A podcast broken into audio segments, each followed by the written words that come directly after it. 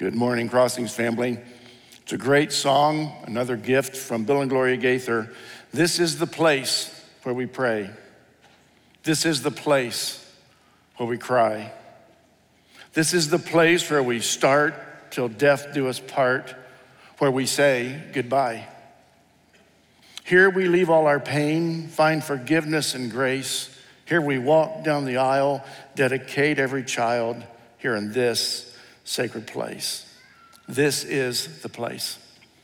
I've told you before that my brother and I had the great privilege as preachers' kids to move one time. And so, being a part of two churches uh, as kids and then off to college, and uh, ultimately for me in Oklahoma City. And uh, my brother would end up in California for 20 some years, and now we're in the same town together, which we love. But we didn't know the church could be anything other than wonderful. That was our only experience wonderful, loving, kind, place you could cry, place you could pray, place that was safe to admit the pain. That was the kind of church we grew up in. We didn't know there was any difference. And unfortunately, we found out through the years that that is sometimes unique, a very unique feature that we certainly have here at Crossings that I never dreamed we could have at this size to be a church this large, but God has been gracious. We've been looking at the one another's be devoted to one another, honor one another, live in harmony with one another. Stop passing judgment on one another. Accept one another as Christ accepted you. Greet one another. It actually says holy kiss. I was going to leave that off, but um, for some reason it must be quoted three times because it's on my list three times. Serve one another in love. Carry each other's burdens. Be patient, bearing with one another in love. Be kind and compassionate to one another. Speak to one another with psalms, hymns, and spiritual songs. Submit to one another out of reverence for Christ. Forgive whatever grievances you may have against one another. The list is lengthy, but as I go through these one another's in this particular series, I'm reminded again the one another speaks to relationship, and it speaks to us as a church. And if we can't practice these inside the church body here, then we're not going to do very good outside.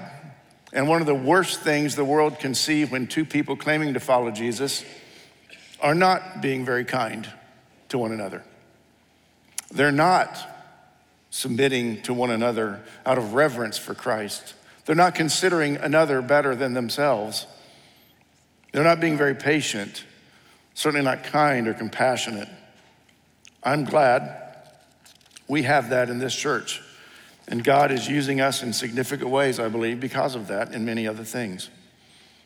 When I was in the eighth grade for the summertime, I was encouraged by our, my uh, youth pastor then, uh, as an eighth grader, to uh, join a group, the teaching series for the, for, uh, the summer, uh, in how to share our faith.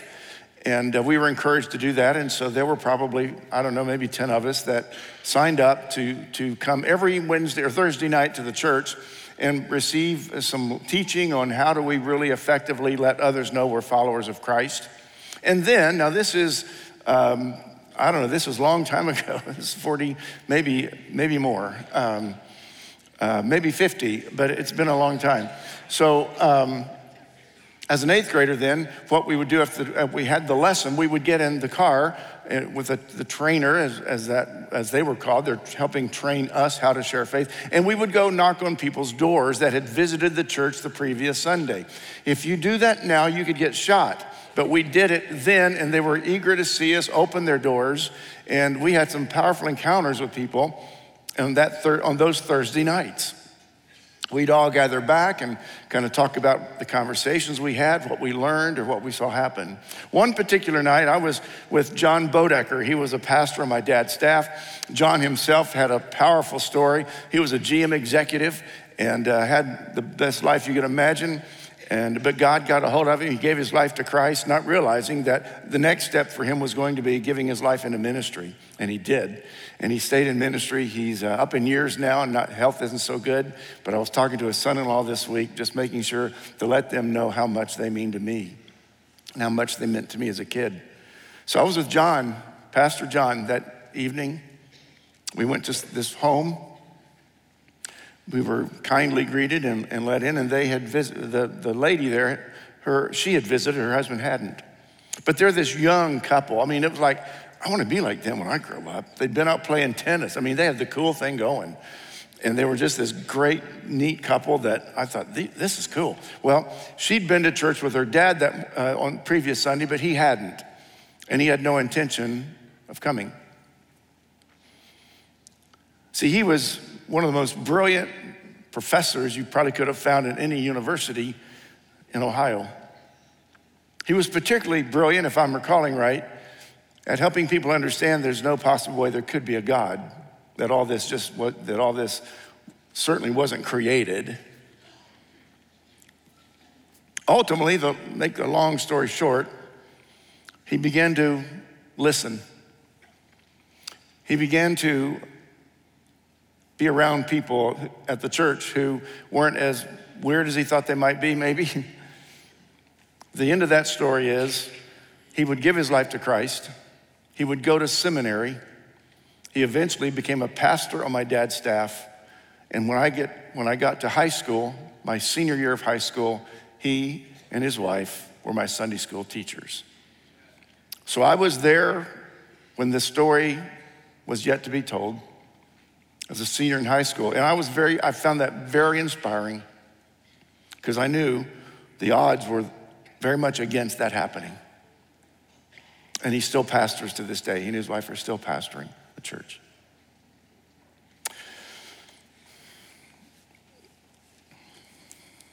You've heard this before, but today you need to hear it again because I want to read it again. When I opened up a box of books, some of you have heard the story my, when I, be, I, became the interim pastor of the church while they looked for another one, for a real one. And uh, I, was, I, I, was the youth pastor, you know, I handled the music. But uh, I, I, said, what's an interim? We're a small church. We couldn't afford anything. So I, you know, you've heard it. I did this Chuck Swindoll book reports. Uh, church grew actually uh, with Chuck Swindoll's preaching. But I was the interim, and I still tell people to this day, I've been the interim pastor here now for 39 years. but we're still looking. And I opened a box of books that my dad happened to drop off on his way to California, and on the top was this book. I mean, if this was, God had to place it there. I opened it up, and I got my marching orders now that I was an interim or not so interim pastor. I stand by the door. I neither go too far in nor stay too far out. The door is the most important door in the world. It's the door through which people walk when they find God. There's no use my going way inside and staying there when so many are still outside. And they, as much as I, crave to know where the door is. Listen to this.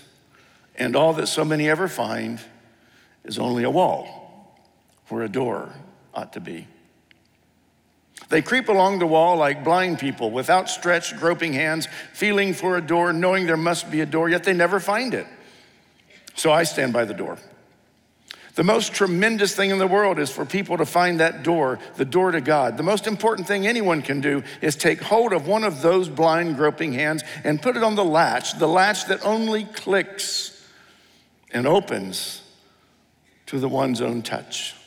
Men die outside that door as starving beggars die on cold nights in cruel cities in the dead of winter, die for want of what is within their grasp. They live on the other side of it, live because they've not found it. Nothing else matters compared to helping them find it and open it and walk in and find Him. So I stand by the door. Go in, great saints. Go all the way down into the cavernous cellars, way up into the spacious attics. It's a vast, roomy house, this house where God is. Go into the deepest of hidden casements of withdrawal, of silence, sainthood. Some must inhabit those inner rooms and know the depths and heights of God. And then call outside to the rest of us how wonderful it is inside. Sometimes I take a deeper look in, sometimes venture in a little farther, but my place seems closer to the opening, so I stand by the door. There's another reason why I stand there. Some people get part way in and become afraid, lest God and the zeal of his house devour them. For God is so very great and asks all of us, and these people feel a cosmic claustrophobia and they want to get out. Let me out, they cry. And the people way, it's, it's, it's right here. And the people way inside only terrify them more. And they want to get out. Somebody must be by the door to tell them that they're spoiled for the old life. They've seen too much. Once taste God and nothing but God will do anymore. Somebody must be watching for the frightened who seek to sneak out just where they came in to tell them how much better it is inside. The people too far in do not hear these do not see how near these are to leaving, preoccupied with the wonder of it all. Somebody must watch for those who've entered the door but would like to run away. So for them too, I stand by the door. I admire people who go way in, but I wish they would not forget how it was before they got in. Then they would be able to help the people who've not yet even found the door or the people who want to run away again from God.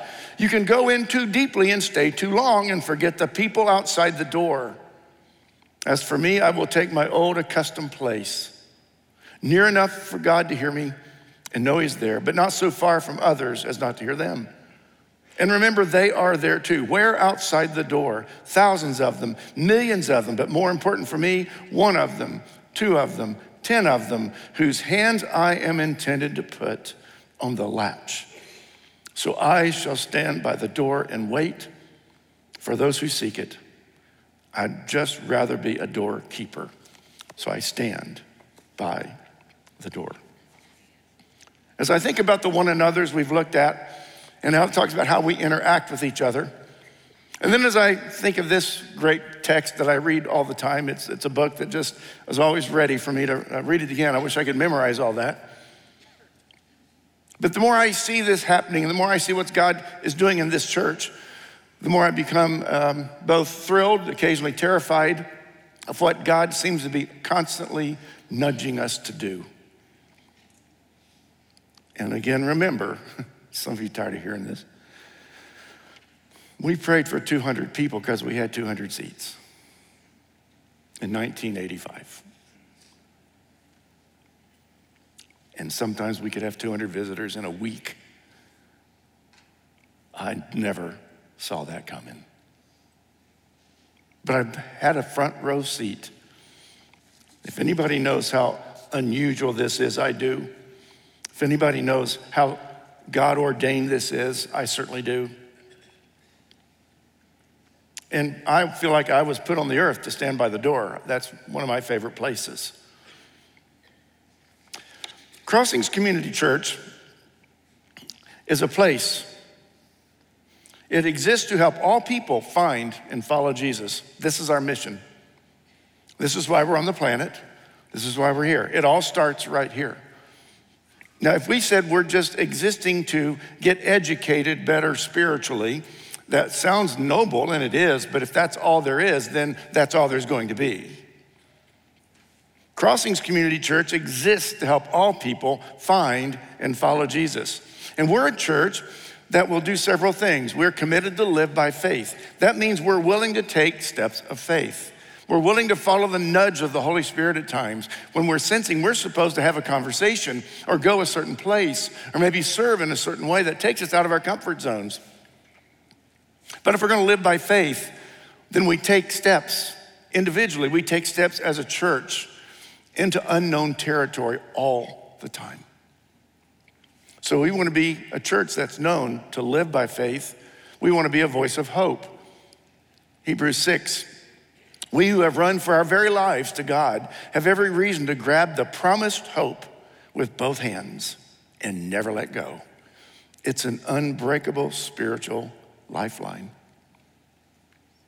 Live by faith, be a voice of hope and be known by love.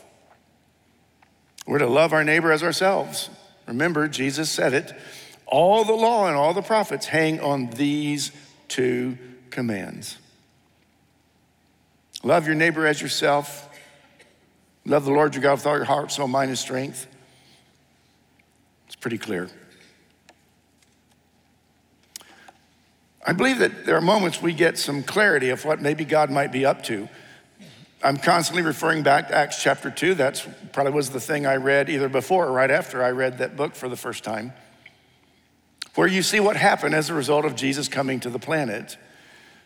And you see people who've been with Jesus, they saw him. They saw him beaten, they saw him dying, they saw him buried, and they saw him when he came back to life as if nothing had ever happened. So they believed. You couldn't, you could not believe any other way. It was real. It had happened. They'd seen it. And then you get to that point in Acts 2 where it says about 3,000 people were baptized one day. This excitement about Jesus. And that group of people that started pretty small and became significantly, and is still growing significantly, it was a church. That's what the church looked like. And if you go over to the Holy Land, you'll see cathedrals that are large and, and beautiful from those days gone by. You'll see the houses where they would get together in smaller groups and gatherings. You'll see what happened to the church. You'll see how we got here and why we're here. Some people are afraid of a large church. The assumption is always that if it's a large church, there must be some guy with big hair and a Rolex watch doing all the talking all the time. That wasn't even, that wasn't kind. I, I, I, when I go off the notes, it never goes well for me. But there's some assumptions the culture makes about us. We just have to live with that. That's just reality. And if we'll do what we say we're going to do, live by faith, be a voice of hope, be known by love, that'll take care of itself. A lot of people like to, I get stopped occasionally. A guy stopped me uh, um, last year and uh, rolled down the window, and, and I recognized him. He doesn't go to our church. I don't know him that well, but I, I knew I'd, I know him from somewhere. And he said, Would you please tell me how you all justify those big buildings when you've got so many hungry people out there? And I had a, very, a variety of thoughts in that moment.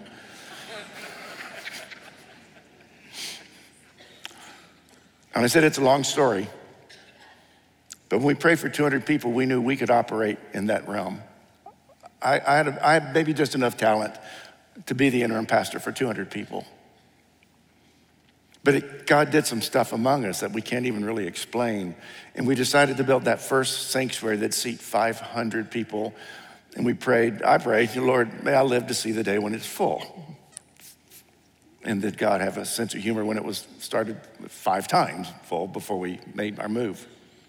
Then we had a million dollars to work with. Some saints had left us some money, and we pulled some more money with that. Had a million dollars to spend, and we built this sanctuary that would seat 500 people. Looks just like our chapel on, on Portland, and uh, did some basement uh, uh, classrooms underneath on the lower floor, and we were off to the races.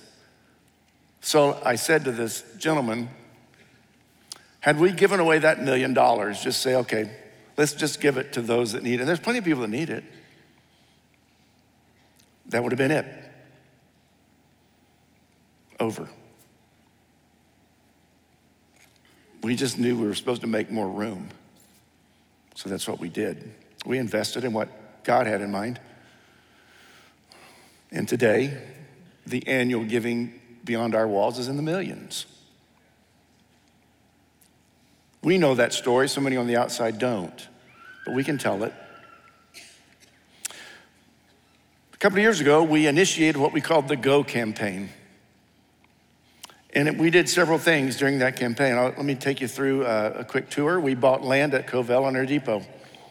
And this year, we're going to get started. Hopefully, by the end of this year, if not early next year, we'll see a building coming out of the ground there on that corner. And it's a wonderful place to be. It's seven miles east of our current Edmond location. And uh, a lot of people are still asking, when is that going to be built? There, there are now thousands of homes out in that area. I didn't believe it till I saw it. I was shocked the first time I drove east and then north and south on all those roads out there. And it's like, where did these people come from? This used to be pasture out here. And now there's thousands of rooftops. So we're going there next. People in Edmond uh, are some asked, asked me last week, when are you going to get that done? Because we had two parking spaces left last Sunday. Two. And that's with all the staff and all of us parking across the street at the doctor's office. So they're going, would you, would you please get with it? Edmond, we're coming. We're going to do it, all right? It's going to happen. But in the Go campaign, we bought land. And then because we immediately ran out of room in Edmond, we built this addition to give them classrooms, larger nursery, larger place for student ministries, and a few rooms where they could have some small groups or classes. We did that. We've added a community center worship service as we told you we would.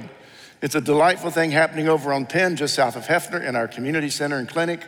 And God is doing some wonderful things there with people who would never walk in this building, but they'll walk into that one. And I'm glad, we I'm glad we have a place where they can be the church too. This is their place.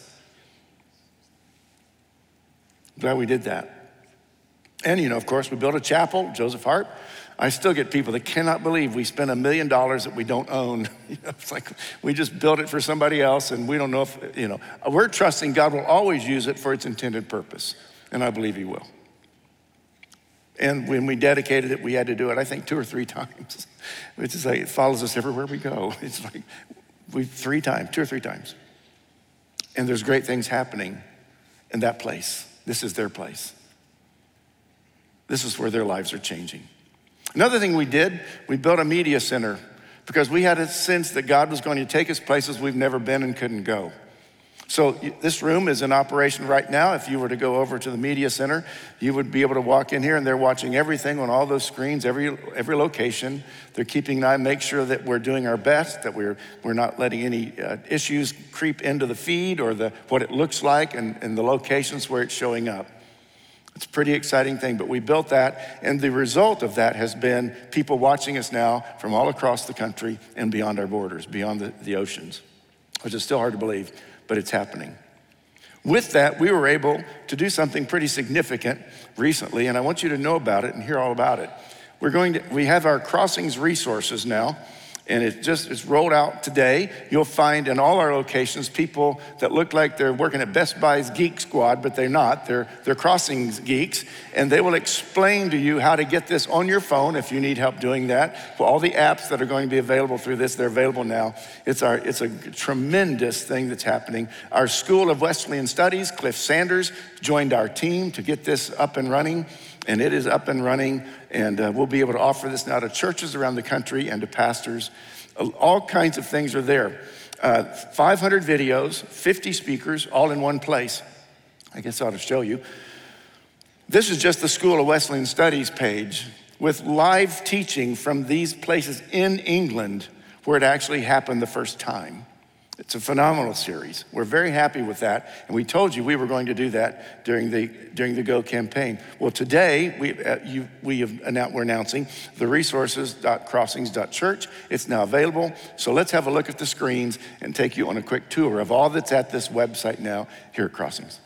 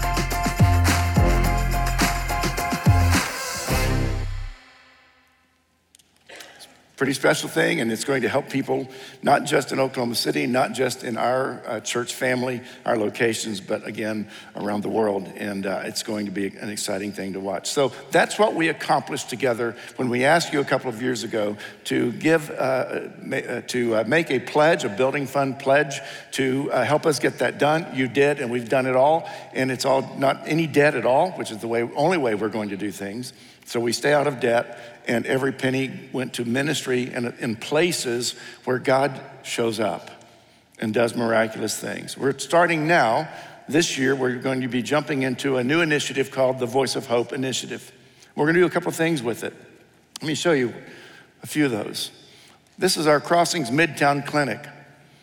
They came, Good Shepherd Clinic came to us and wanted to be a part of us and our family. We wanted them as well. And so we joined together, and now it's Crossings Midtown Clinic as well as the existing clinic out on North Penn. Uh, if you've never been to either one of these or been by, drive, at least drive by them and see what, see what, where they are and what they do, and don't hesitate to go in. You, uh, you, they'll be happy to give you a tour over there uh, on Penn. And I, I, imagine the same would be the, the case in uh, Midtown. So the, the, uh, the clinics are, are going to need some upgrades and some things that we'll need to do to stay current in meeting the needs of a very changing demographic in our city. The people who have these needs need us, and we want to be there for them. We want to be their place, and we're thankful for that. And then this is back in Edmond, out on Covell. Uh, we're going to add on again. and, but this is the last time because there's nowhere else to go. And we're thankful for this. This is going to be a wonderful addition, and I'm glad they need it. And that is, we're going to help them. We will build uh, four large classrooms. And this is going to be a great blessing to this church to be able to add even more groups and classes. And uh, we're very excited about that. So that's part of this project, this Voice of Hope initiative. And then, of course, we'll go seven miles over and begin the construction here of a new location uh, at uh, Air Depot in Covell. Those are the things we're planning to do. We believe God has called us to do it. And so uh, that's what we're going to do.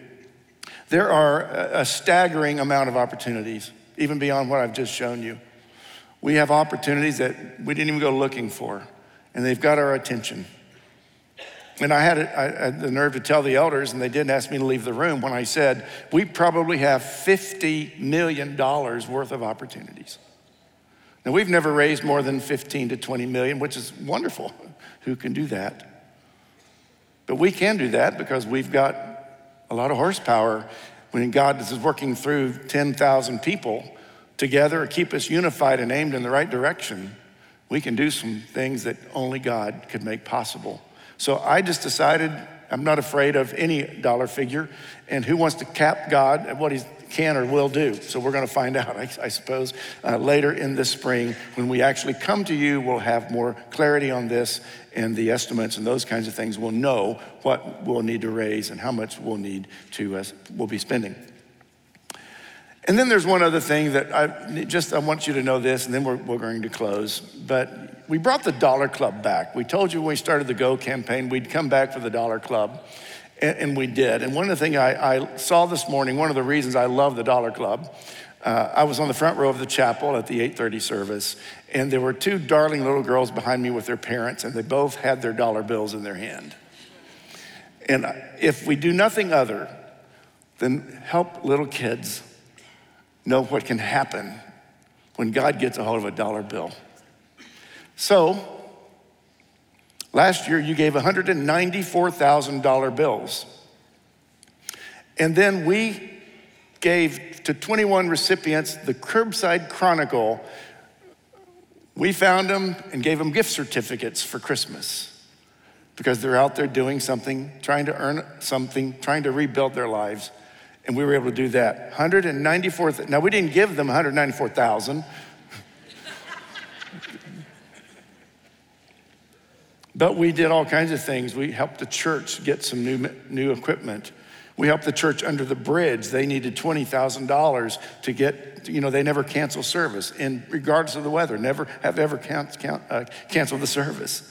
Mechanics in Action, in the, the list City Care, the Curbside Chronicle, bus passes. We have bus passes we're handing out. Arrows International, OKC Crisis Nursery, Wings, Little Light Christian School, Mission OKC, they were the recipients, the recipients of our dollar bills. And on a more uh, ornery side of me, I would say just keep giving those dollar bills because it, it's really getting tough on those who have to count all this stuff. and let's show them what it really could be like, you know. $194,001 bills. So I'm very thankful for that. So, you know what? God's at work here. Now, this card is not anything to do with a, a building fund or anything like that right now. That'll come. But this card is, every, we do this every year on this Sunday every year. It's as close as you can come to joining this church. because if you're a follower of Jesus, you're in. But it's good for us occasionally, and I think annually, to renew, basically to say, I'm a part of this. I want to be a part of this. And we're not, and you don't, we're not asking for anything other than to know you're part of the family. And so we, I'd like you to fill these out. I'm going to ask the ushers to come forward in all of our rooms and begin passing the plates, and you can put these in the plate if you have them ready. If you don't have them ready when the plate comes your way, then you can, they'll be at the doors as you exit the rooms, and you can place these in uh, the plates there. But if the ushers will go ahead and come forward and uh, begin collecting these, we, I would appreciate that. And, uh, and if you miss the plate, we'll be at, outside at the doors where you can also leave them as well with our ushers. Now, I want you to do a couple things before I close. As you're thinking about the card in front of you, I'm going to ask you to do four things. I want you to pray, Lord, increase our faith. We ought to all pray that every day. Lord, increase my faith today. Stretch me. I'm going to ask you to pray for wisdom and discernment for our elders, our team, our pastors, our ministry team, and all the leaders in this church who are serving in some significant way. And every, everywhere anyone is serving is significant. So let's pray for wisdom and discernment, that we all might have that when we finally see what the, the footprint could look like when God gets a hold of it. So we'll uh, be coming to you again this spring with that. We want to pray for all the people in Crossings family. Let's just pray as a family. Let's pray for one another. We have prayer lists you can get. We have prayer walls. You can leave a request in every room at the prayer walls, knowing people will come by those walls throughout the week and pray for you and where it's an honor to do that, and they're in every room. Some, uh, I think the venues, they're more toward the front of the room. In the auditorium here, it's toward the back of the room. Let us know how we can pray for you, but let's pray for all the Crossings family that God would move in a significant way in our hearts, that, that He would ignite the fire in us, that He would like to put in us to serve Him and follow Him and be an ambassador for Him and be a, a source of light for someone. And then I want you to pray that God will help us live by faith and be a voice of hope and be known by love. We can't say it if we don't do it. So let's pray. Father, show me every day what's it look like today to live by faith. Give me opportunities today, Lord, to be a voice of hope. And if people know me for anything, I would pray they would know that I love them unconditionally, no excuses, no ifs, just love. That's what God has called us to do. I want to close by reading a prayer. I think you'll understand why that I wanted to close with this. So this is my prayer for us as crossings today. So I bow in prayer before the Father, from whom every family in heaven and on earth gets its true name. I ask the Father in His great glory to give you the power to be strong inwardly through His Spirit. I pray that Christ will live in your hearts by faith and that your life will be strong in love and be built on love. And I pray that you and all God's holy people will have the power to understand the greatness of Christ's love, how wide and how long and how high and how deep that love is. Christ's love is greater than anyone can ever know, but I pray that you will be able to know that love then you can be filled with the fullness of God. With God's power working in us, God can do much, much more than anything we can ask for or imagine. So to him be the glory in the church and in Christ Jesus for all time, forever and ever. And all the people said, Amen and amen.